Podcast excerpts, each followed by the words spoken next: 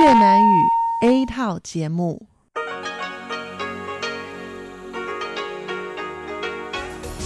Đây là Đài Phát thanh Quốc tế Đài Loan RTI.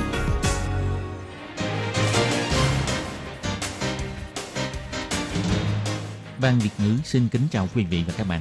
Đây là chương trình Việt ngữ Đài Phát thanh RTI được truyền đi từ Đài Loan.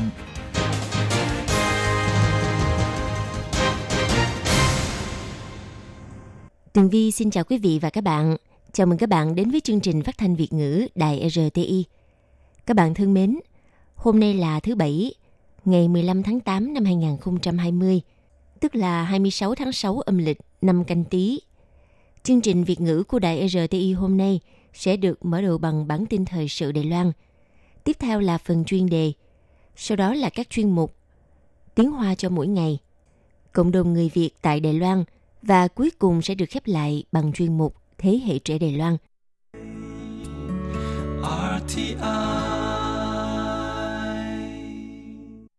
Kính thưa quý vị và các bạn, trước khi bước vào bản tin ngày hôm nay, xin được cập nhật kết quả bầu cử giữa kỳ chức vụ thị trưởng thành phố Cao Hùng.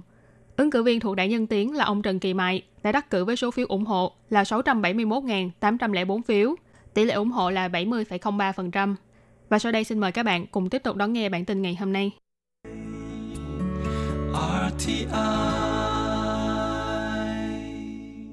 Trước tiên xin mời quý vị và các bạn cùng theo dõi nội dung tóm lược của bản tin thời sự Đài Loan. Tổng thống Thanh Văn tham dự lễ kỷ niệm 70 năm thành lập Quỹ hỗ trợ gia đình và trẻ em Đài Loan. Ngày 15 tháng 8, cử tri Cao Hùng nô nức đi bỏ phiếu bầu cử bổ sung chức vị thị trưởng thành phố Cao Hùng. Quyền thị trưởng thành phố Cao Hùng, ông Dương Minh Châu đi thị sát các điểm bỏ phiếu, kêu gọi cử tri tuân thủ quy định kiểm dịch khi đi bỏ phiếu. Đài Loan bắt giữ hơn 3 triệu bao thuốc lá nhập lậu chỉ trong vòng 6 tháng đầu năm 2020. 6 trạm xe điện metro Đài Bắc lắp đặt máy bán khẩu trang tự động, hạn chế một lần mua một chiếc với giá 10 đồng Đài tệ. Sau 9 năm thi công, Trung tâm âm nhạc thịnh hành Đài Bắc sẽ khai mạc vào ngày 5 tháng 9. Cuối cùng là Đài Loan lần đầu tiên xuất hiện vụ án làm phiếu tiêu dùng giả. Sau đây xin mời quý vị cùng theo dõi nội dung chi tiết. Sáng ngày 15 tháng 8, Tổng thống Thái Anh Văn đã có mặt tham dự lễ kỷ niệm 70 năm thành lập Quỹ hỗ trợ gia đình trẻ em Đài Loan cùng lễ khai trương nhà hỗ trợ trẻ em. Tổng thống biểu thị, chính phủ đã và đang tiếp tục nâng cấp mạng lưới an ninh xã hội với mục đích bảo vệ trẻ em, phòng chống chất gây nghiện độc hại, đồng thời nâng cao quyền lợi và mức lương cho đội ngũ tình nguyện viên. Trong tương lai sẽ thực hiện sửa đổi các hạng mục chính sách giúp nâng cao quyền lợi cho trẻ em Đài Loan. Tổng thống Thanh Văn phát biểu cho biết, Quỹ hỗ trợ gia đình và trẻ em đã giúp đỡ hơn 300.000 trẻ em trong và ngoài nước, trải khắp trên hơn 30 quốc gia. Các hạng mục phục vụ của quỹ cũng trở thành cơ sở quan trọng trong chính sách phúc lợi xã hội của chính phủ. Bà rất ấn tượng trước thành quả đạt được của quỹ. Tổng thống Thanh Văn cho biết thêm, nhà hỗ trợ trẻ em của quỹ trong tương lai sẽ trở thành trung tâm phát triển nghiên cứu công tác xã hội và là nơi đào tạo giáo dục kỹ năng cho trẻ em thiếu niên và lực lượng nhân viên tình nguyện. Điều quan trọng hơn là nơi này sẽ là nhà của những ai cần sự hỗ trợ.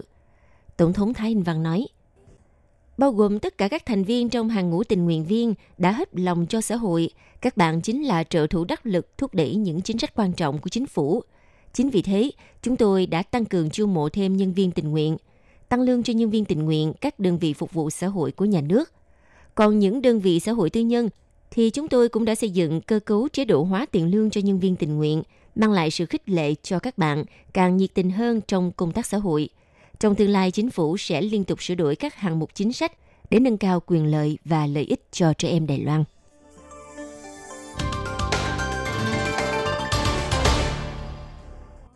Cuộc tuyển cử bổ sung chức vụ thị trưởng thành phố Cao Hùng diễn ra từ 8 giờ sáng đến 4 giờ chiều ngày 15 tháng 8. Sáng nay, quyền thị trưởng thành phố Cao Hùng kiêm chủ tịch Ủy ban bầu cử thành phố ông Dương Minh Châu đã có chuyến thị sát các điểm bỏ phiếu như trường tiểu học Thất Hiền, giáo hội cơ đốc giáo lục hợp, kêu gọi người dân phối hợp công tác phòng chống dịch bệnh của chính phủ và tích cực đi bỏ phiếu, đồng thời cũng gửi lời cảm ơn đến đội ngũ nhân viên và lực lượng cảnh sát an ninh. Cảm ơn sự đóng góp của họ giúp cho ngày bầu cử được diễn ra thuận lợi.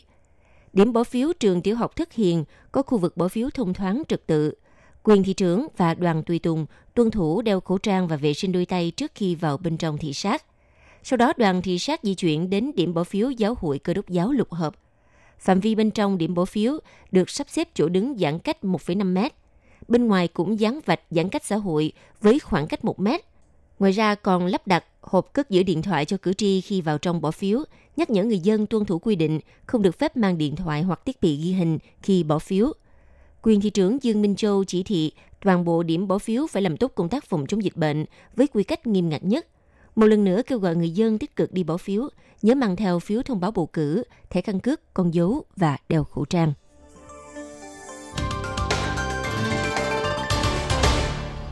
Ngày 15 tháng 8, thành phố Cao Hùng tổ chức cuộc tuyển cử bổ sung chức vụ thị trưởng thành phố. Thời gian bỏ phiếu bắt đầu từ 8 giờ sáng, kết thúc vào lúc 4 giờ chiều cùng ngày. Ủy ban bầu cử thành phố dự kiến công tác mở phiếu sẽ kết thúc trước 7 giờ tối nay. Sau đó sẽ công bố kết quả người đắc cử chức vị thị trưởng thành phố Cao Hùng. Từ 8 giờ sáng nay, ba ứng cử viên đã lần lượt có mặt tại điểm bỏ phiếu. Ứng viên đảng Dân Tiến ông Trần Kỳ Mại có mặt từ rất sớm. Ông là người đầu tiên bỏ lá phiếu cử tri của mình vào thùng phiếu bầu cử. Ứng viên đảng Dân Chúng ông Ngô Ích Chính vào lúc 9 giờ sáng có mặt bỏ phiếu. Ứng viên đảng Quốc dân bà Lý My Trân lúc 10 giờ sáng cùng sự đồng hành của Chủ tịch Đảng Quốc dân ông Giang Khởi Thần đến điểm bỏ phiếu hoàn thành việc bầu cử. Chưa đến 8 giờ sáng, các điểm bỏ phiếu trên toàn khu vực thành phố Cao Hùng đã xuất hiện đông đảo cử tri xếp hàng chờ bỏ phiếu. Điểm bỏ phiếu số 302 khu Cương Sơn vẫn có người dân quên mang khẩu trang, sau đó được một số người đi bỏ phiếu tặng khẩu trang, tiến trình bỏ phiếu diễn ra khá thuận lợi. Đơn vị sự vụ bầu cử cho biết, tất cả các điểm bỏ phiếu đều có khẩu trang dự bị, ưu tiên phát cho người dân có thân nhiệt cao lại quên mang khẩu trang. Ủy ban bầu cử thành phố kêu gọi người dân phải tuân thủ quy định phòng chống dịch bệnh, đeo khẩu trang và dùng cồn khử trùng đôi tay mới được phép vào bên trong điểm bỏ phiếu. Trong đợt tuyển cử bổ sung lần này, toàn thành phố Cao Hùng có tổng cộng 1.823 điểm bỏ phiếu. Với số cử tri là 2 triệu 301.597 người, Ủy ban bầu cử dự kiến trước 7 giờ tối nay sẽ hoàn tất công tác mở phiếu.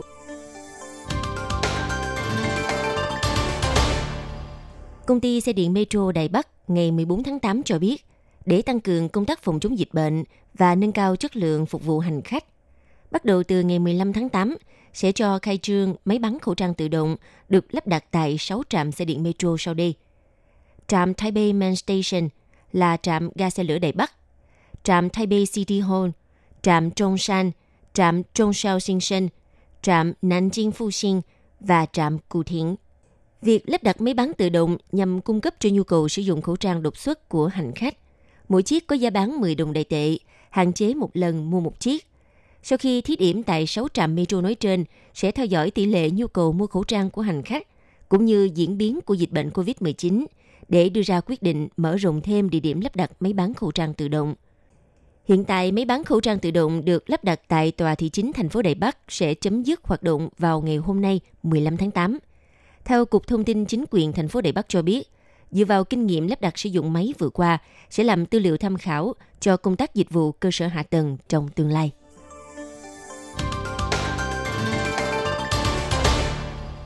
Theo Sở Hải quan thuộc Bộ Tài chính thống kê cho biết, nửa đầu năm nay đã bắt giữ 3 triệu 60 nghìn bao thuốc lá nhập lậu, tỷ lệ tăng 1,3 lần so với cùng kỳ năm ngoái. Trong số các vụ buôn lậu thuốc lá bị bắt giữ, có nhiều trường hợp nhập hàng từ các nước Đông Nam Á với quy mô lớn, đa số dùng thủ đoạn mới cất giấu thuốc lá trong các container nhựa đường. Theo Sở Hải quan cho biết, từ khi dịch bệnh COVID-19 bùng phát cho đến nay, kinh tế toàn cầu hoặc ngành nghề vận chuyển quốc tế, tài chính, hàng hóa nhu yếu phẩm vân vân đều chịu tác động bởi dịch bệnh. Vì thế, các tập đoàn buôn lậu lợi dụng thời kỳ các nước đang tập trung phòng chống dịch bệnh để thực hiện hành vi buôn lậu thuốc lá phi pháp – đơn vị hải quan thống kê trong nửa đầu năm nay đã bắt giữ 3 triệu 5.748 bao thuốc lá, tăng 128,7% so với cùng kỳ năm ngoái.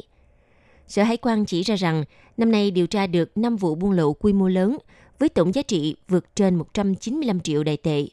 Trong đó có 4 vụ buôn lậu từ Đông Nam Á, dùng thủ đoạn kẹp hàng vào container xuất khẩu vận chuyển đường biển. Điều này cho thấy khu vực Đông Nam Á vẫn là nguồn cung cấp thuốc lá lậu chủ yếu cho thị trường Đài Loan – Ngoài ra bắt được một vụ vận chuyển thuốc lá lậu trong nước bằng tàu chở hàng khô bách hóa với thủ đoạn mới dấu thuốc lá trong container chở bê tông nhựa đường. Sở Hải quan nhấn mạnh, công tác điều tra truy bắt hành vi buôn lậu sẽ không gián đoạn bởi sự ảnh hưởng của dịch bệnh COVID-19. Để phòng tránh những thủ đoạn tinh vi của tập đoàn buôn lậu, Sở sẽ tiếp tục tăng cường đẩy mạnh các biện pháp điều tra truy xét, cũng kêu gọi người dân không nên ham hàng rẻ mà mua thuốc lá không rõ nguồn gốc, tiếp tay cho hành vi buôn lậu bất chính, khuyến khích người dân cùng gia nhập hàng ngũ chống hành vi buôn lậu, dũng cảm tố giác qua đường dây nóng miễn phí 0800 003131.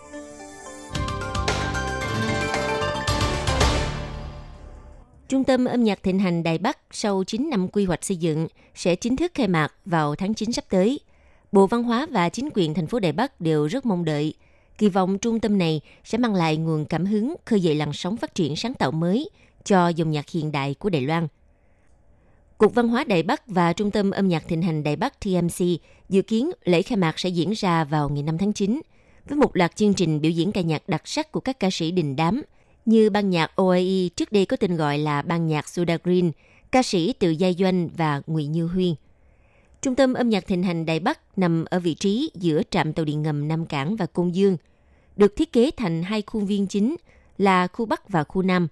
Khu Bắc với hội trường biểu diễn quy mô vừa và lớn, có sức chứa 6.000 người. Khu Nam gồm nhà văn hóa có chức năng triển lãm lịch sử âm nhạc thịnh hành của Đài Loan và khu ngành công nghiệp âm nhạc đa chức năng với bốn nhà live house có sức chứa từ 200 đến 1.600 người, có thể làm nơi biểu diễn âm nhạc quy mô nhỏ, phòng thu âm, phòng tập luyện âm nhạc và nhà hàng ăn uống, vân vân. Trong đó, khu hội trường biểu diễn thuộc khu Bắc của trung tâm sẽ được ưu tiên khai mạc và ra mắt công chúng vào ngày 5 tháng 9, với lễ khai mạc mang chủ đề High TMC Opening.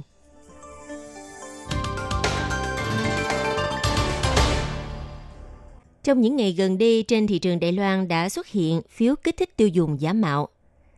Cảnh sát Đài Loan phát hiện hơn 1.000 tờ phiếu tiêu dùng giả đã được hoàn thiện và gần 800 tờ chưa hoàn thiện đều có mệnh giá 500 đồng đại tệ, với tổng trị giá khoảng 2,5 triệu đại tệ. Vừa qua, một tiệm bán vé số cào tại khu vực Vân Lâm đã nhận được một phiếu kích thích tiêu dùng, nghi ngờ là phiếu giả nên đã báo cảnh sát. Đến ngày 13 tháng 8 vừa qua, Sở Kiểm sát địa phương đã triệt phá được đường dây làm giả tại huyện Trương Hóa và Vương Lâm. Theo phía cảnh sát cho biết, chủ mưu là một người đàn ông họ Tô đã từng nhiều lần bị bắt về tội làm tiền giả và chứng khoán giả. Từ tháng 7, cảnh sát đã nhận được tin báo và thành lập đội chuyên án truy bắt được nghi phạm họ Trương đang dùng phiếu tiêu dùng giả để mua hàng. Lần này sau cuộc tổng điều tra mới bắt được toàn băng nhóm làm phiếu tiền giả do ông Tô cầm đầu. Theo Sở Kiểm sát địa phương huyện Vân Lâm cho biết, đây là đường dây làm giả phiếu tiêu dùng đầu tiên trong nước. Chủ mưu là kẻ có tiền án tái phạm nhiều lần nên đã bắt tạm giam. Phía cảnh sát nhắc nhở khi nhận được phiếu tiêu dùng, người dân nên kiểm tra kỹ bằng cách trao nghiêng tờ phiếu, xem kỹ góc phía trên bên trái của chữ số 200 và 500 có đổi màu hay không. Theo kết quả điều tra thì lô phiếu tiêu dùng giả này vẫn chưa được tuồn ra thị trường, vì vậy người dân không cần quá lo lắng. Quý vị và các bạn thân mến, vừa rồi là bản tin thời sự Đài Loan trong ngày do Tường Vi thực hiện. Trước khi kết thúc xin được điểm lại nội dung chính của bản tin ngày hôm nay.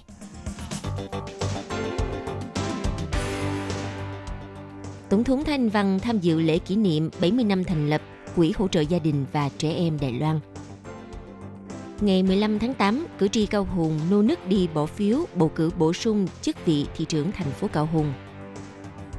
Quyền thị trưởng thành phố Cao Hùng, ông Dương Minh Châu đi thị sát các điểm bỏ phiếu, kêu gọi cử tri tuân thủ quy định kiểm dịch khi đi bỏ phiếu.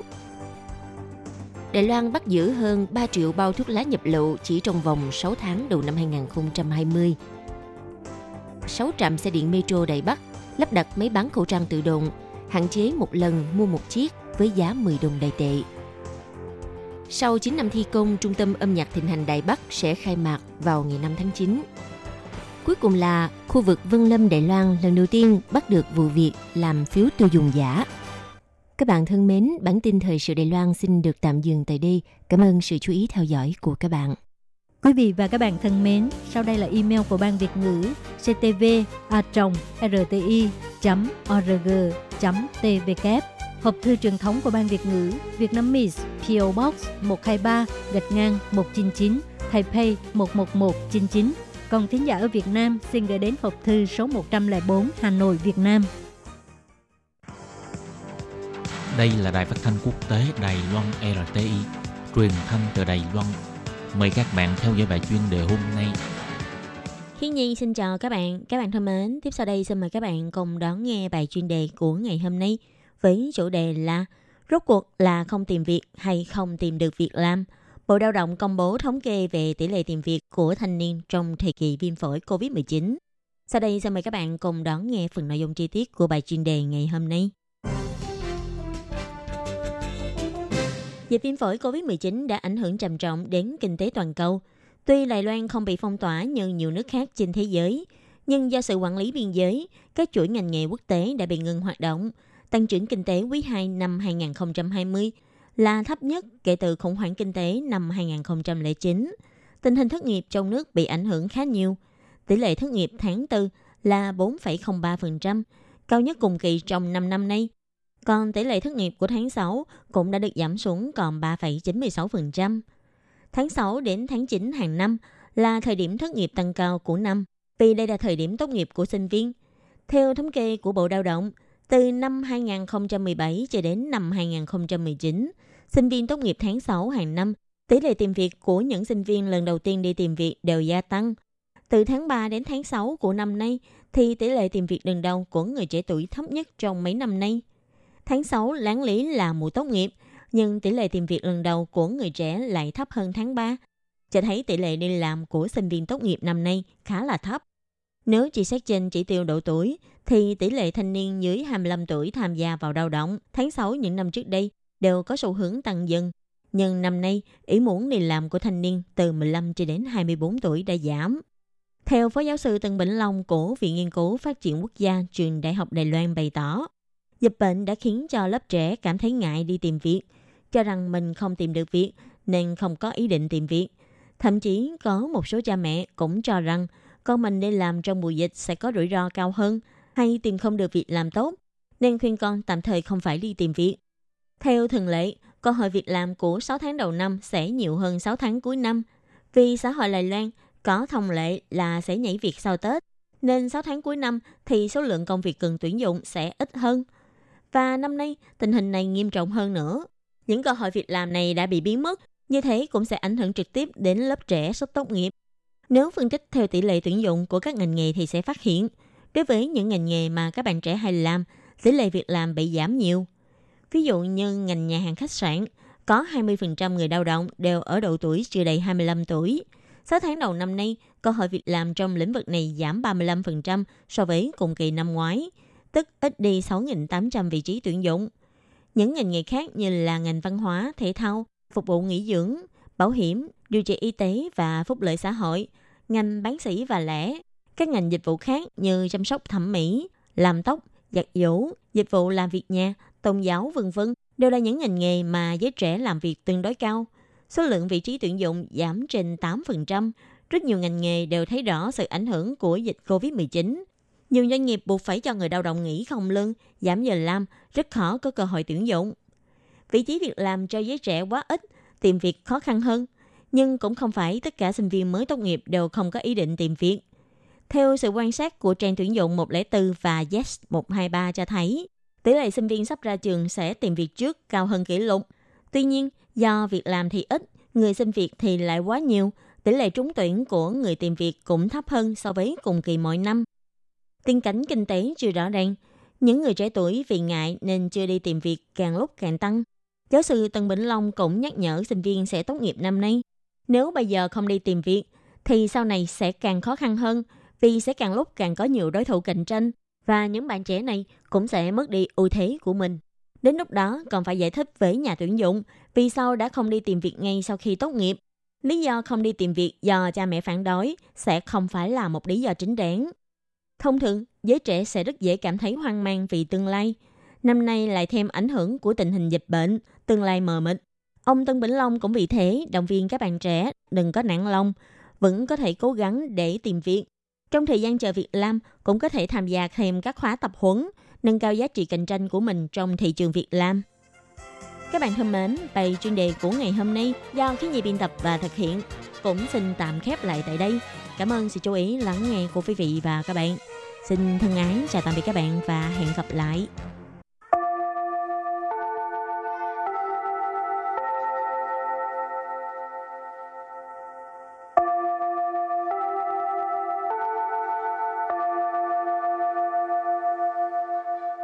Xin mời quý vị và các bạn đến với chuyên mục Tiếng Hoa cho mỗi ngày do Lệ Phương và Thúy Anh cùng thực hiện.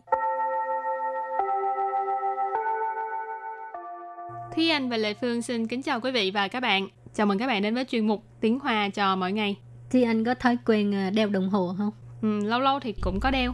Ồ, lâu lâu mới đeo tức là muốn uh, diện đó hả? Ừ. mới đeo. Còn Lệ Phương từ khi mà có cái uh, di động á thì Ừ. Lệ Phương không đeo luôn tại vì Ừ. đeo đồng hồ chủ yếu là để coi giờ chứ Ừ. không có diện như Thúy Anh.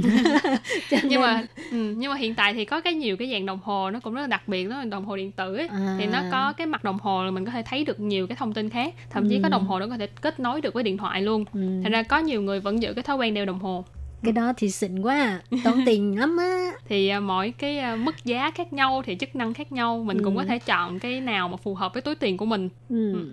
rồi mà hôm nay tại sao nhắc tới đồng hồ tại vì bài học hôm nay chủ đề là nói về thời gian ừ. Ừ. thì à, trước tiên mình làm quen với những từ nói về giờ nè phút này giây Ừ. nè 点点 tiền giờ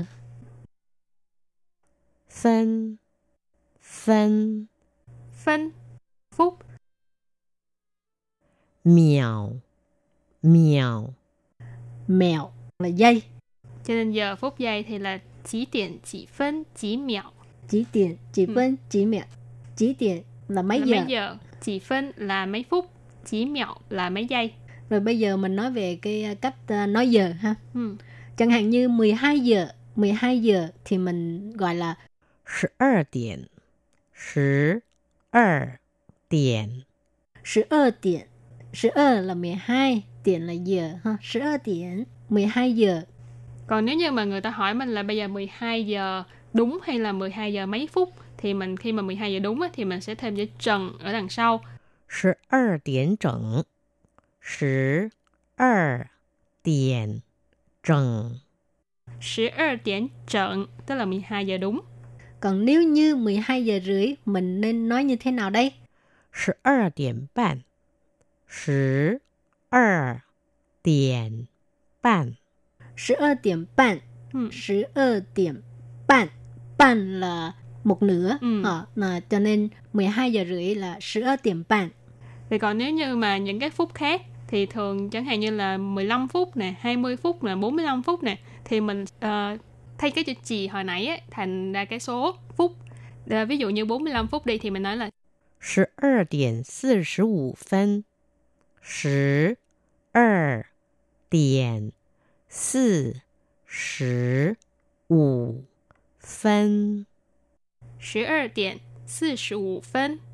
Ừ, ở đây không cái cái cách nói không giống Việt Nam mình ừ. Việt Nam mình là dùng từ kém ờ, ừ. nếu mà quá cái à, 30 phút là bắt đầu dùng từ kém rồi từ ừ. 60 trừ cho mấy cái đó ừ. mấy cái con số đó còn Đài Loan thì không cần mấy chục phút thì cứ nói mấy chục phút ừ. Hả? rồi bây giờ mình à, nói à, đặt một câu ngắn gọn đi ha chẳng hạn như muốn hỏi người ta bây giờ mấy giờ thì mình hỏi là hiện tại mấy điểm hiện tại mấy điểm hiện tại mấy điểm bây giờ mấy giờ hiện tại là bây giờ ừ. mấy là mấy giờ ừ. Vậy thì nếu như ờ, ví dụ như bây giờ là 12 giờ đi thì mình sẽ nói là 现在十二点。现在十二点现在十二点现在hồi nãy chị Lê Phương có nói là bây giờ 12 điểm là 12 giờ mình bây giờ mình à, áp dụng cho những cái à, cái cái cái giờ hả hồi nãy Ừ. mình học hồi nãy mình có học 12 giờ đúng ừ. là 12 tiếng trận 12 tiếng trận à, còn bây giờ trả lời bây giờ 12 giờ đúng thì tiếng Ừ. Hoa gọi là 现在十二点整。现在12点整现在12点整 bây giờ 12 giờ đúng còn nếu như nói là bây giờ 12 giờ rưỡi thì mình sẽ nói là 现在十二点半。现在十二点半 bây giờ 12 giờ rưỡi ừ, và cái cuối cùng 12 giờ 45 phút thì tiếng Hoa gọi là 现在十二点四十五分。 现在十二点 四十五分啊，现在十二点四十五分。Bây giờ 12 giờ 45 phút. Rồi, nhưng mà cái ờ, cái giờ giấc thường mình cũng có chia ra buổi sáng, buổi trưa, buổi chiều, buổi tối. Thì à, trước tiên mình phải học những cái từ à, nói về cái thời gian như buổi sáng, buổi trưa, chiều tối thì tiếng Hoa gọi như thế nào ha? Ừ. 早上，早上， 早上tức là buổi sáng. chào sang buổi sáng mà cái này là uh, hình như là ở sáng sớm người ta ừ. cũng có thể chia là từ 5 giờ tới 8 giờ thì mình gọi ừ. là chào sang ừ, thì thường mình sẽ nghe ờ, học sinh chẳng hạn sẽ nói là chào sang họ lão sư chào sang họ thì ừ. thường ừ. là khoảng thời gian là từ ờ, 7 8 giờ thì thường, thường mình gặp nhau mình sẽ nói là chào sang họ ừ. vậy còn nếu như mà mình nói thuần túy là nói buổi sáng thôi thì mình có thể dùng cái từ là sang ngủ sang ủ. Sang ủ nghĩa là buổi sáng, tức là khoảng thời gian chẳng hạn như từ là uh, sáu giờ trở đi cho đến 12 giờ trưa thì mình gọi là buổi sáng. Thì ở đây là sáng ủ. Cho nên cái chào sáng với là sáng ủ thực ra là buổi sáng nhưng mà nếu mà chia cho rõ ràng hơn ừ. phân biệt rõ ràng thì chào sáng là nó sớm hơn ừ. đúng không ừ. rồi còn buổi trưa thì tiếng hoa gọi là trung ủ trung ủ Trung ủ, tức là buổi trưa ha. Buổi trưa là trung ủ thì cái đó thường là nói về 12 giờ trưa trước hoặc sau 12 giờ trưa tức là, là mình gọi là chính ngọ đó các bạn. À, nhưng mà nếu như mình nói về buổi chiều tức là từ 12 giờ cho đến buổi tối trước buổi tối thì mình 11 có gọi là giờ chứ. Ừ, ừ. tầm 1 giờ cho đến trở đi hoặc là tới à, 5 6 giờ chiều ấy thì mình sẽ gọi là buổi chiều đúng không? Gọi là xiao xiao wu. Xiao wu Rồi và từ cuối cùng là buổi tối. 晚上，晚上， 晚上buổi tối. Rồi bây giờ mình nói về cái thời gian chẳng hạn như hẹn ai đó Ừ. mà giờ buổi sáng hay là buổi tối thì nên nói như thế nào? Thêm cái buổi sáng thêm ở Ừ. đâu? Ở trước hay là đằng sau con số ha? Chẳng hạn như bây giờ là 8 giờ sáng. Ừ. 8 giờ sáng thì mình gọi là 早上八点，早上八点， chào sang 3 điểm. Ừ. Chào sang 3 điểm. Hoặc là hồi nãy ờ, Thúy Anh có nói buổi sáng là sang ngủ. Ừ. Thì mình cũng có thể nói là 上午八点，上午八点， sang ngủ 3 điểm. Tức là 8 giờ sáng. Vậy còn nếu như mà mình nói à, 12 giờ trưa, 12 giờ trưa thì mình sẽ nói là 中午十二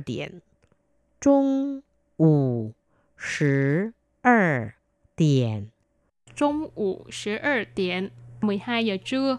Hảo, còn 3 giờ chiều thì cái buổi cái buổi chiều mình để đằng trước rồi đằng Ừ. sau là giờ.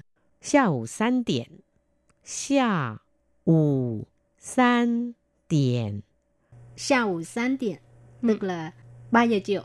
Còn nói về buổi tối thì cũng giống vậy thì chúng ta sẽ đặt giờ ở đằng sau. Mình nói là tối, 8 giờ tối đi thì mình nói là 晚上八点，晚上 八点， 晚上 3 điểm, 8 giờ tối. Ừ, thật ra cũng rất là đơn giản ha, Ừ. các bạn chỉ cần nhớ cái ờ, ngữ Thứ pháp tự. nó đảo ngược Ừ. thôi. Rồi bây giờ mình à, đặt câu ha. Ờ, chẳng hạn như hỏi bây giờ mình mấy giờ gặp nhau Ừ. thì tiếng Hoa mình gọi là 我们几点见面？我们几点见面 mình mấy giờ gặp nhau 我们 tức là mình chúng mình uh, chỉ tiền hồi nãy mình có học rồi là mấy giờ 见面见面 là gặp nhau Ừ. Chẳng hạn như mình nói là mình hẹn 8 giờ sáng thì câu trả lời là 我们约早上八点，好吗？我们约早上8点好吗?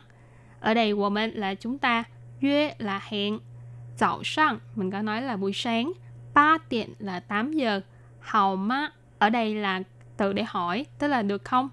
Tức là câu này là mình hẹn 8 giờ sáng được không? Hay là mình hẹn 8 giờ sáng nhé?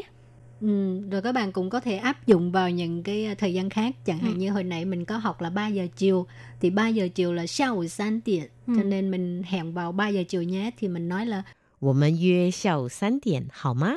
Học thì à, bài học à, hôm nay là nói về thời gian Ừ. thì cũng à, các bạn cũng đã học được rất là nhiều rồi và hẹn các bạn vào tuần sau sẽ học tiếp cũng là liên quan tới thời gian. Hmm, và chương trình đến đây cũng xin tạm khép lại. Cảm ơn các bạn đã đón nghe. Bye bye. Bye bye.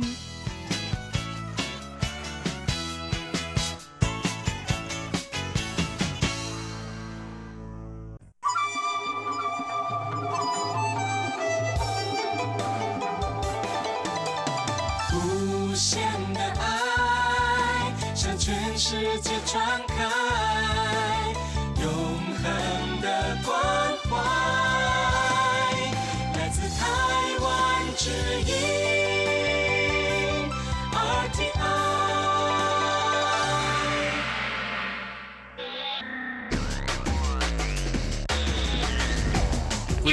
đón nghe chương trình Việt ngữ tại RTI truyền thanh từ Đài Loan.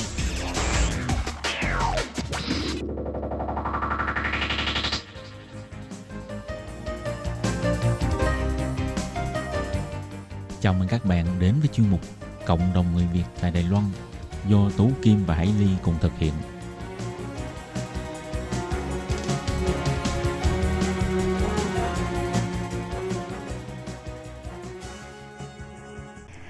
Hello, tôi Kim Hải Ly xin chào các bạn. Hoan nghênh các bạn đã đến với chương mục Cộng đồng người Việt ngày hôm nay của chúng tôi. Ừ, thì ờ, trong chuyên mục vào tuần trước, Hải Ly và Tố Kim đang mời các bạn cùng trò chuyện với ờ, bạn ờ, Dương Thị Thắng là một tân di dân người Việt đến từ thành phố Quảng Ninh của Việt Nam và trong chuyên mục vào tuần trước thì Thắng đã chia sẻ với chúng ta là khi mà mới sang Đài Loan thì rất là bỡ ngỡ và cảm thấy rất là hụt hẫng, rất là buồn và để biết là Thắng đã làm thế nào để vượt qua được cái thời gian đầu khó khăn như vậy và đến bây giờ thì trở thành một người rất là hăng hái thì uh, mời các bạn tiếp tục theo dõi cuộc uh, trò chuyện của Hải Ly và Tố Kim với Thắng nhé. Vậy Thắng có thể cho biết là uh, khi mà Thắng qua đây á, rồi muốn đi học các lớp á, thì ông xã của Thắng đã ủng hộ như thế nào và hỗ trợ Thắng ra sao ạ? Vâng, em sang đây thì là thực ra là cái gì em cũng không biết về tiếng nói và những hoạt động bên đây em cũng không biết gì cả. Sau thì em muốn đi học thì chồng em rất là ủng hộ em. Ờ, em học uh, cấp 1, em học trường tiểu học thì là em học 3 năm. 3 năm em sinh hai đứa con, con trai. Wow, như, như vậy là quá tốt rồi. Bên ông xã chắc là thay đổi thái độ 360 độ luôn nha. Không thực sự em rất là thích con gái nhưng mà mẹ chồng em thì là thích cháu trai đầu là con trai nhưng mà không may ra là em sinh hai đứa đều là con trai. À, bà bảo là bà cũng thích con gái nhưng mà con trai như thế là bà cũng cũng hài lòng rồi. như vậy thì bà cũng không có còn trách cái cô em họ của thắng nữa chắc phải là gọi điện thoại cảm ơn vừa giới thiệu được cô dâu tốt lại sanh được cho hai cháu trai để nói giỏi tông đường Vâng, thực sự là em là người rất thẳng tính và ở gia đình nhà chồng em thì là có hai anh em trai. Em trai thì chưa chưa cưới vợ thì chúng em cưới trước thì em có đề nghị với bố mẹ chồng rằng là bố mẹ cho con ở nhà riêng nhưng mà bố mẹ em không đồng ý bố mẹ em nói là ở bên đây quan niệm bên đây là phải họ phải ở với con với cháu. Ừ. con con đầu. Con trai trưởng. Và con trai trưởng. Và em cũng có khuyên bố mẹ em nhiều nhưng bố mẹ em vẫn không đồng ý. Bố mẹ em bảo là tôi các con ở với bố mẹ. Ừ. và vậy thì vậy thì chúng em cũng đồng ý ở với bố mẹ. Nhưng mà nói chung là à, ai cũng vậy thôi con dâu mẹ chồng ở chung với nhau cũng có cái xích mích nọ kia nhưng mà nói chung là mỗi người nhượng đi một một tí thì gia đình nó sẽ êm ấm hơn Ừ. và mình thấy ha thì sau khi thắng đã làm tròn được cái trách nhiệm làm vợ làm dâu ha, ờ, rồi sinh được hai cháu để cho ông bà yên lòng thì họ sẽ hết sức ủng hộ thắng để cho thắng có thể gia nhập vào xã hội đài loan một cách ờ, nhanh chóng hơn thì chẳng hạn như thắng cho biết là ờ, thắng có thể tham gia đi học những cái lớp tiếng hoa Vâng. từ cấp 1, cấp 2 rồi bây Vâng. giờ Thắng ờ, đã học đến đâu rồi? Và nghe nói Thắng còn đi học thêm các nghề nữa mà hả? Thắng có Vâng. thể chia sẻ về điều này không ạ? Vâng, à, thực ra thì à, em tới đây thì là em có tham gia rất là nhiều lớp. Em học cấp 1, cấp 2 và hiện giờ em đang học cấp 3.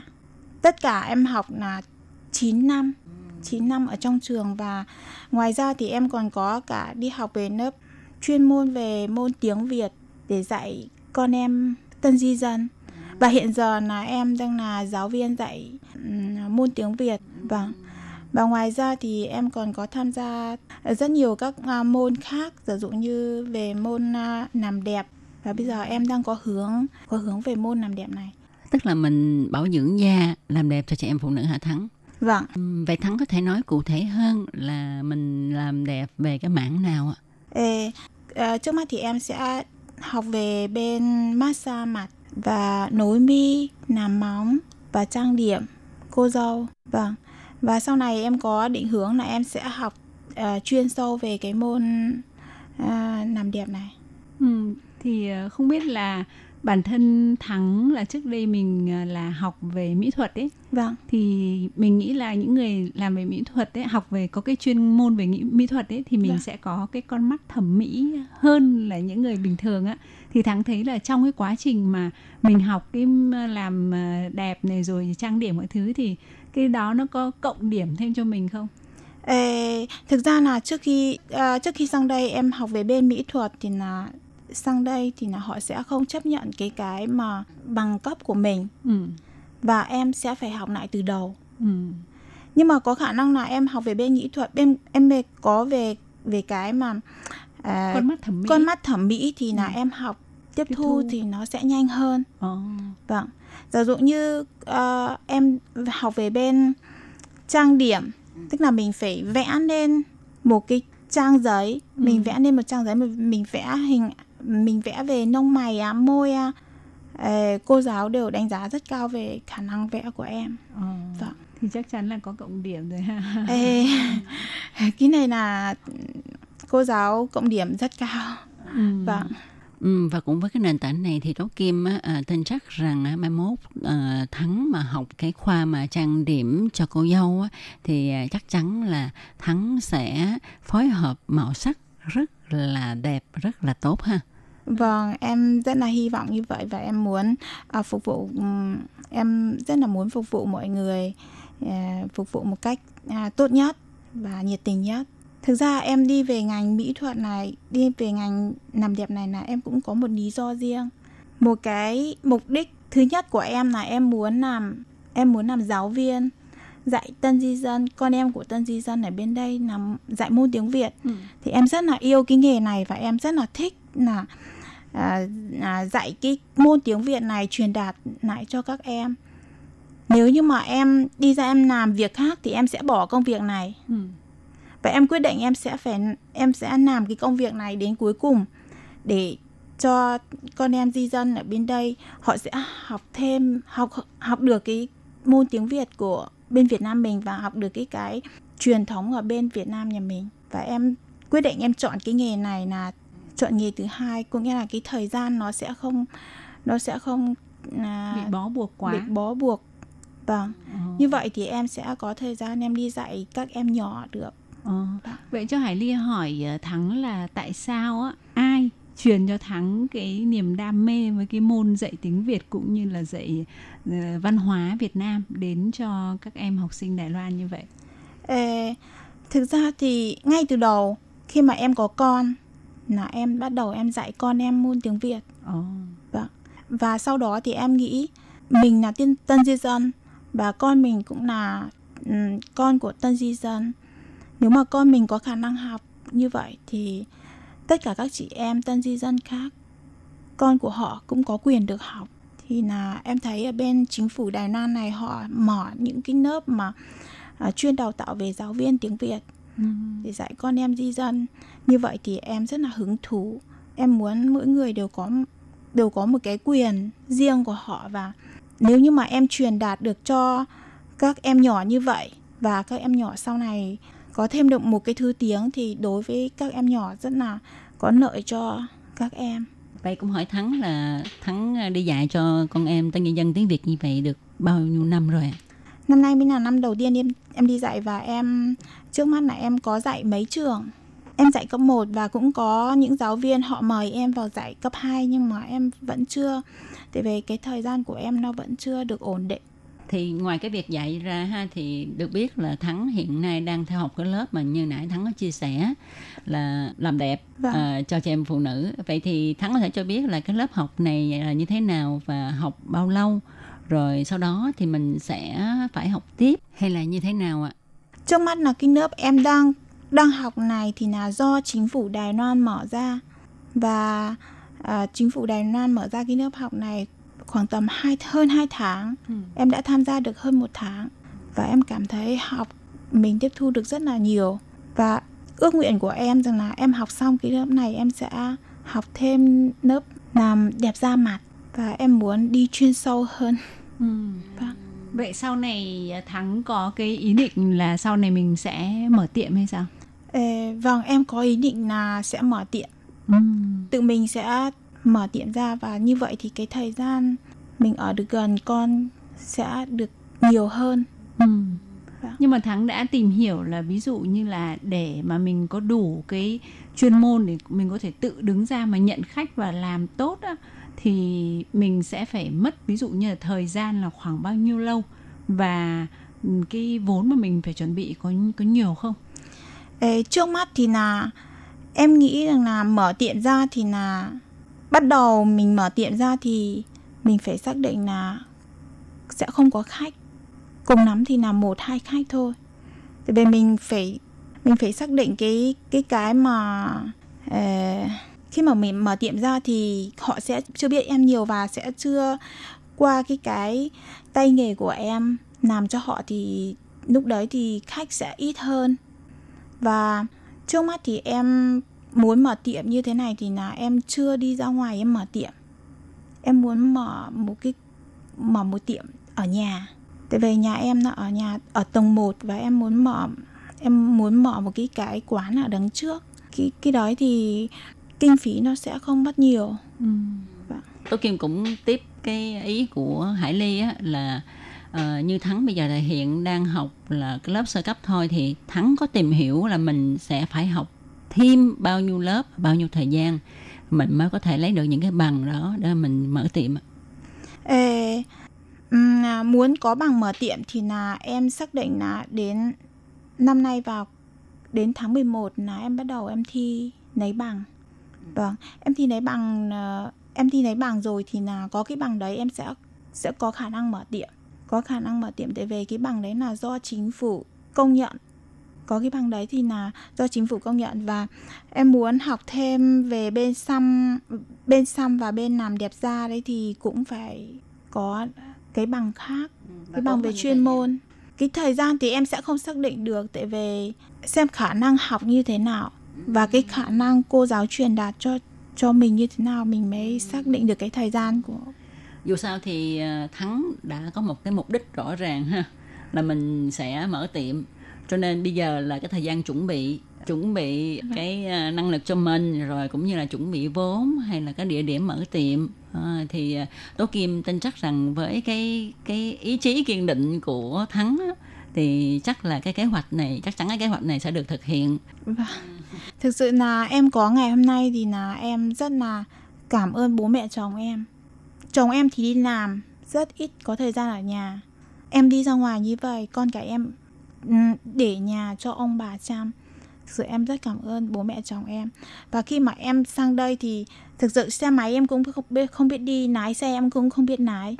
Đây là do bố chồng em sắp đặt cho em để đi học và ờ, em rất may là sang đây là có bố mẹ chồng em nói chung là rất là thương thương con dâu và tạo điều kiện cho em đi ra ngoài để hòa nhập vào với lại cộng đồng bên đây Ừ. và học hỏi thêm Vậy cho Hải Ly hỏi là tức là theo cái cái cái ấn tượng đầu tiên của Hải Ly khi mà Thắng chia sẻ về cái việc là mẹ chồng cứ nhất nhất là muốn là con dâu là phải nhanh chóng sinh con và phải bắt buộc sinh con trai Vâng. thì thời nay ấy là ở Đài Loan thì vẫn có những cái người bố mẹ chồng như vậy nhưng mà thường là ví dụ ở những cái vùng hơi xa một chút. Thế nhưng mà nghe như vậy thì mình cảm giác là là họ cũng hơi hơi cổ hủ một chút. vâng vâng Thế nhưng mà thế nào mà để từ cái bước là đó người ta là những cái người rất là truyền thống như vậy mà tới bây giờ thì thấy qua cái lời chia sẻ của Thắng thì thấy là à, hầu như là cũng không có khoảng cách gì mấy thì thấy là quan hệ giữa ờ, cô con dâu Việt Nam này với lại bố mẹ chồng người Đài Loan này là rất là ok. Ừ, Tố Kim cũng thấy như vậy và à, để biết được tại sao mà chị Dương Thị Thắng ha lại có thể thiết lập một cái quan hệ rất là ok với lại cha mẹ chồng hơi khó tánh này thì à, Tố Kim và Hải Ly xin mời các bạn tiếp tục đón nghe chương mục của chúng tôi vào tuần sau cũng trong giờ này nhé. Ừ, và chuyên mục ngày hôm nay cũng xin phải nói lời chia tay với các bạn tại đây. Hải Ly và Tú Kim xin thân ái chào tạm biệt. Bye bye. Bye bye.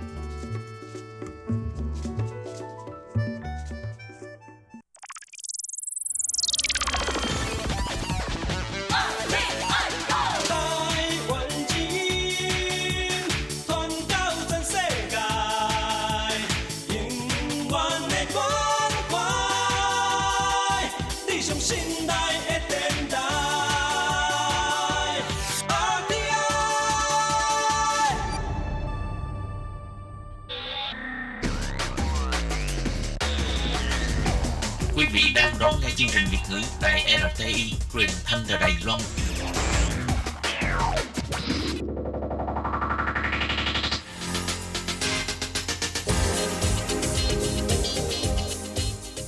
Chào mừng các bạn đến với chuyên mục Thế hệ trẻ Đài Loan do Tường Vi thực hiện.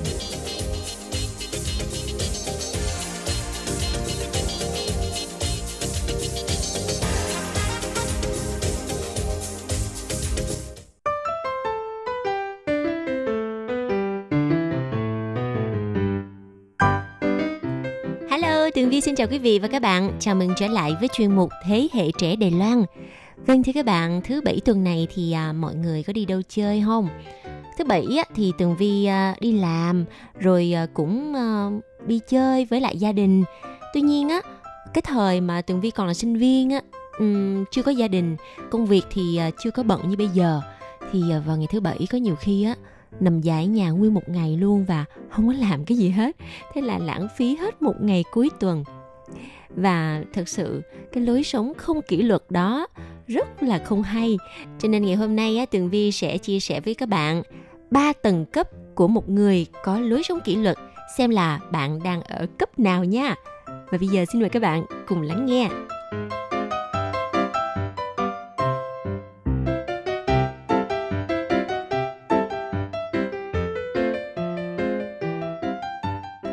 Các bạn thân mến, khi mà chúng ta còn nhỏ, vẫn còn à, là học sinh ngồi trên ghế nhà trường thì à, môi trường giáo dục ở trong trường á sẽ dạy cho chúng ta một cái lối sống kỷ luật ở trong trường. Nhưng mà về đến nhà rồi thì coi coi là cái um, giáo dục gia đình như thế nào. Có một số cha mẹ thì thoải mái hơn, à, không có bắt buộc con mình phải dậy vào lúc mấy giờ rồi ăn cơm đúng vào mấy giờ giống như là thiết quân luật ở trong quân đội nhưng mà cũng có một số gia đình dạy cho con cách sống kỷ luật từ còn rất là bé. Và gia đình của tường vi thì à, bởi vì à, ba tường vi mất sớm và chỉ có mẹ thôi, cho nên là mẹ cũng thoải mái hơn với à, ba cô con gái ở trong nhà. Và vì vậy mà cũng không có bắt tụi vi phải dậy sớm đúng giờ. Chắc chắn là đi học thì phải đi học đúng giờ rồi, nhưng mà nếu mà ngày nghỉ ở nhà thì thoải mái hơn. Rồi cái giờ giấc ăn thì cũng không có bắt buộc là phải đúng 12 giờ nhiều khi sớm hơn hoặc là muộn hơn nói chung á là rất là thoải mái muốn làm gì thì làm Tuy nhiên á, mẹ của Tường Vi cũng rất là nghiêm khắc trong việc giáo dục đạo đức con người về những cái điều mà uh, lối sống tích cực nè, uh, suy nghĩ lành mạnh cho con cái. Nhưng mà ở nhà thì gia đình toàn là phụ nữ không mà nên là thoải mái hơn một chút thì cũng không có sao mà ra đường thì phải nghiêm chỉnh. Vâng thưa các bạn, thực ra thì việc học tập một cái lối sống kỷ luật rất là tốt cho chúng ta nhưng mà cũng không cần thiết là phải từ tấm bé rồi phải sống trong một cái môi trường giống như là huấn luyện quân đội. Chúng ta khi mà lớn lên rồi thì khi đã có ý thức tự biết mình nên làm gì lúc đó chúng ta có thể rèn luyện được cái lối sống kỷ luật. Và các bạn biết không chúng ta càng nỗ lực thì chúng ta càng may mắn. Và càng sống kỷ luật thì chúng ta lại càng tự do và càng thành công đó. Sống kỷ luật á, là một loại năng lực và người mà có được cái năng lực này sẽ là một ưu tú và người này sẽ ngày càng thành công. Cuộc sống của những người có kỷ luật cũng sẽ ngày một tốt hơn. Thì nói cách khác là sống kỷ luật là một điều tất yếu ở trên con đường dẫn chúng ta đi đến mục đích thành công. Nhưng mà sống kỷ luật không chỉ đơn thuần là mình dậy sớm ngủ sớm hay là kiên trì sinh hoạt làm việc mạnh khỏe hiệu quả tập thể dục hàng ngày nhìn chung á việc đưa chính mình vào khuôn khổ này nó có tổng cộng tới 3 level là 3 tầng cấp lận. Thì cái tầng cấp thứ nhất á, là tầng cấp sinh hoạt có kỷ luật. Thì sinh hoạt có kỷ luật á, tức là chúng ta sẽ tập cho mình những cái thói quen sống đẹp nè, ăn nói hành xử có chừng mực. Và ngày ngày ăn ngon, ngủ tốt, kiên trì rèn luyện, không ngừng học tập, miệng thì luôn luôn nói những lời tốt đẹp và chúng ta phải hành xử có nguyên tắc. Thì um, tường vi lấy chuyện ăn uống ra mình làm ví dụ nha. Chuyện ăn uống thì chúng ta phải duy trì một cái thói quen ăn uống có lợi cho sức khỏe. Cái này không biết là mọi người có làm được hay không. Cái này thì tường vi thấy mình cũng tạm ổn um, tường vi ít khi nào mà đi ăn những cái món gọi là nó hơi dầu mỡ quá hoặc là những cái loại thức ăn mà nhanh fast food um, đa phần thì Tường Vi vẫn giữ thói quen là ăn nhiều rau nè, hoa quả hàng ngày và uống nhiều nước. Nhưng mà có một điều Tường Vi khó mà làm được đó là dùng bữa đúng giờ. Bởi vì à, công việc bận rộn có nhiều khi á, bận á, không có nhớ ăn luôn và tới lúc ăn á, thì đã quá giờ ăn rất là lâu rồi. Nhưng mà nếu mà ai làm được điều này thì thật sự là rất là tốt. Ngoài việc dùng bữa đúng giờ ra thì chúng ta cũng nên à, ăn vừa đủ, không nên ăn quá no. Các bạn có biết là để giữ gìn sức khỏe thì chúng ta chỉ cần ăn chi phân bạo, có nghĩa là chỉ nên ăn no 70% thôi, 30% còn lại thì để đó, để bữa sau ăn. Và chúng ta cũng không nên quá ham vui mà quá chén là ăn quá nhiều và cũng ờ, tránh cái việc là đừng có ăn khuya, ăn đêm á mà cái điều này thì hơi khó à nha bởi vì ở Đài Loan có rất là nhiều những cái món vặt ngon vào buổi tối cho nên là cái vụ này Tường Vi cũng phải nên xem xét lại. Ngoài bữa ăn ra thì chúng ta phải nói về giấc ngủ nữa. Chúng ta nên ngủ dậy sớm một chút, không nên thức khuya bởi vì thức khuya thực sự có hại cho bản thân mình. Nhưng mà Tường Vi hồi thời sinh viên thì ôi trời ơi, sống giống như là một con mèo đêm á, người ta gọi là ye mau chủ từ hả 10 giờ mới bắt đầu hoạt động cho tới 2 3 giờ đêm mới ngủ. Nói chung là cái thói quen này thực sự là rất là hại cho sức khỏe và sau này khi mà có gia đình có con cái rồi thì Tường Vi mới biết là phải làm sao mà dạy cho con mình cái thói quen ngủ sớm đó thực sự là rất là quan trọng. Bên cạnh đó thì à, cái cách mà chúng ta hành xử với mọi người, chúng ta nên để ý lời ăn tiếng nói hàng ngày của mình. Chúng ta phải chú ý tới hoàn cảnh nè và đối tượng khi mà mình đang nói chuyện. Mình phải tôn trọng người khác và đừng nói những cái lời mà tổn thương người ta để mà tránh mang họa từ miệng. Và cuối cùng thì chúng ta phải duy trì một quy tắc làm người của chính mình. Giới hạn đạo đức và hành vi nó sẽ làm nên chính con người của chúng ta. Chúng ta nhất định không thể để mất cái điều này nha và cái ờ, level thứ hai đó là dục vọng có kỷ luật. Thì à, dục vọng là thứ mà một khi đã tới thì sẽ cuồn cuộn như nước lũ. Nếu mà chúng ta không thể khống chế nổi nó thì mình sẽ bị nó nuốt chửng. Nhưng mà ngược lại nếu mà bạn khống chế được nó thì có thể đưa nó vào kỷ luật vào khuôn khổ thì nó sẽ trở thành động lực giúp bạn tiến lên. Thì thế nào gọi là dục vọng có kỷ luật? Và dục vọng là bao gồm những cái gì? Dục vọng có kỷ luật á, là khi mà bạn biết cách loại bỏ những ham muốn dư thừa quá đáng tồn tại ở trong mình. Tâm thì phải thanh tịnh và đưa chính mình về với tấm lòng thuở ban đầu, với tâm hướng thiện và kiên trì với phương hướng ban đầu, học cách biết thỏa mãn với bản thân. Ở cái phần này thì có vẻ là nó hơi à, giáo lý một chút xíu nhưng mà nếu chúng ta nghĩ đơn giản như thế này, nếu mà ngày hôm nay à, bạn là một người à, mê mua sắm đồ và bạn mua toàn là những thứ bạn thích chứ không phải là những thứ bạn cần. Thì bạn nên à, suy nghĩ lại. Chúng ta chỉ nên mua những thứ cần thiết chứ không phải là mua những thứ mà mình ham muốn có thêm để thỏa mãn cái à, dục vọng mua đồ của mình. Các bạn biết là nếu mà chúng ta không thể nào mà thỏa mãn được nhu cầu của bản thân về vật chất thì chúng ta sẽ rất là khổ tâm. Bởi vì dù cho chúng ta có làm ra bao nhiêu tiền đi chăng nữa thì cũng tiêu tốn hết vào những thứ vật chất vô bổ đó đúng không nào? Và ở trên đề này á, có không ít người bởi vì dục vọng quá nhiều nên không thể khống chế được và cuối cùng thì đã dấn thân vào một con đường sai trái. Và cái tầng cấp thứ ba của một con người biết uh, kỷ luật đó là kỷ luật về mặt tâm hồn. Thì um, kỷ luật về mặt tâm hồn nó hơi trừu tượng một chút xíu. Chúng ta bắt cả tâm hồn mình nằm trong khuôn khổ kỷ luật là một việc rất là khó và dường như không có ai mà tưởng tượng được làm sao mà có thể làm được điều này. Nó gần như là một dạng đi tu á. Còn à, về việc sau đó có thể thành công hay không thì không ai nói trước được. Thực ra thì một tâm hồn có kỷ luật, nó đơn giản chỉ là khi bạn học được cách bình tĩnh trước mọi việc mà thôi. Lúc đó thì chúng ta sẽ có suy nghĩ là vạn sự tùy duyên, cầm lên được thì cũng buông xuống được và quên được những gì cần quên, buông xuống những gì không thể giữ mãi và loại bỏ những cái tạp niệm để lòng mình thanh tịnh. Thật ra thì cái điều này á, um, nếu mà chúng ta chịu khó rèn luyện thì cũng có thể làm được. chúng ta phải thuyết phục mình chẳng hạn như bạn giận một người nào đó rất là nhiều mà ngày nào bạn cũng suy nghĩ về người đó và nghĩ cái cách để mà mình trả thù cái người đó thì có phải là bạn đau khổ hay không? Chứ người đó người ta đâu có biết là bạn đang nghĩ về người ta đâu. Cho nên là chúng ta nên à, rèn luyện cái thói quen là tập kỷ luật về mặt tâm hồn. Chúng ta nên giới hạn những điều mình suy nghĩ để mình không có tìm những cái thứ đau khổ trút vào bản thân mình. Thật ra thì việc à, rèn luyện kỷ luật về mặt tâm hồn nó cũng giống như việc rèn luyện thói quen sống kỷ luật vậy nhưng à, có nhiều người không biết làm sao để mà tập luyện để tu hành để giác ngộ. Và quá trình đó cuối cùng là như thế nào? Thực ra thì cái người sau cùng biết được đó chính là bản thân mình. Khi mà mình đã buông xuống rồi thì mình sẽ rèn luyện được cái gọi là kỷ luật về tâm hồn. Nhưng khi mà nhìn những điều được nhận lại thì à, nhất định bạn sẽ cảm thấy là rất là đáng giá bởi vì mình đã làm được. Trong cuộc sống của chúng ta thì chúng ta sẽ gặp phải rất là nhiều chuyện không thể đoán trước được.